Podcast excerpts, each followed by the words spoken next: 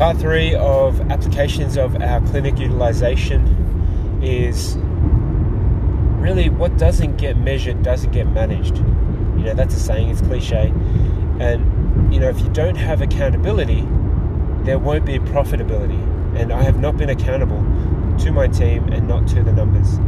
So, this has been, again, I keep coming back to this realization that now that I have the team clear goalposts for them on how they can kick goals, a lot of it now is just reviewing what the measuring sticks are in what we're doing to keep our numbers honest and strong. So, one example is understanding clinic wide, clinic wide, what is the numbers that we're tracking, and then practitioner wide, what is it that we're currently doing um, that can be improved or should be congratulated uh, in that process.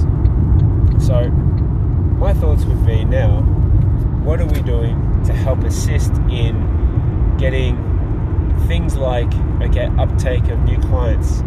Um, you know how many just on top of what I've spoken to you last time, like how many hours are we currently supplying for physio services?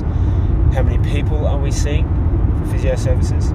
These are the things that we're looking to do to help strengthen strengthen the ability and their performance of individuals, which makes up the team performing strongly, which makes the business perform strongly, which means the business can afford to reinvest in the business to you know recruit strong A player uh, candidates, to you know invest in equipment, to invest in all these great things.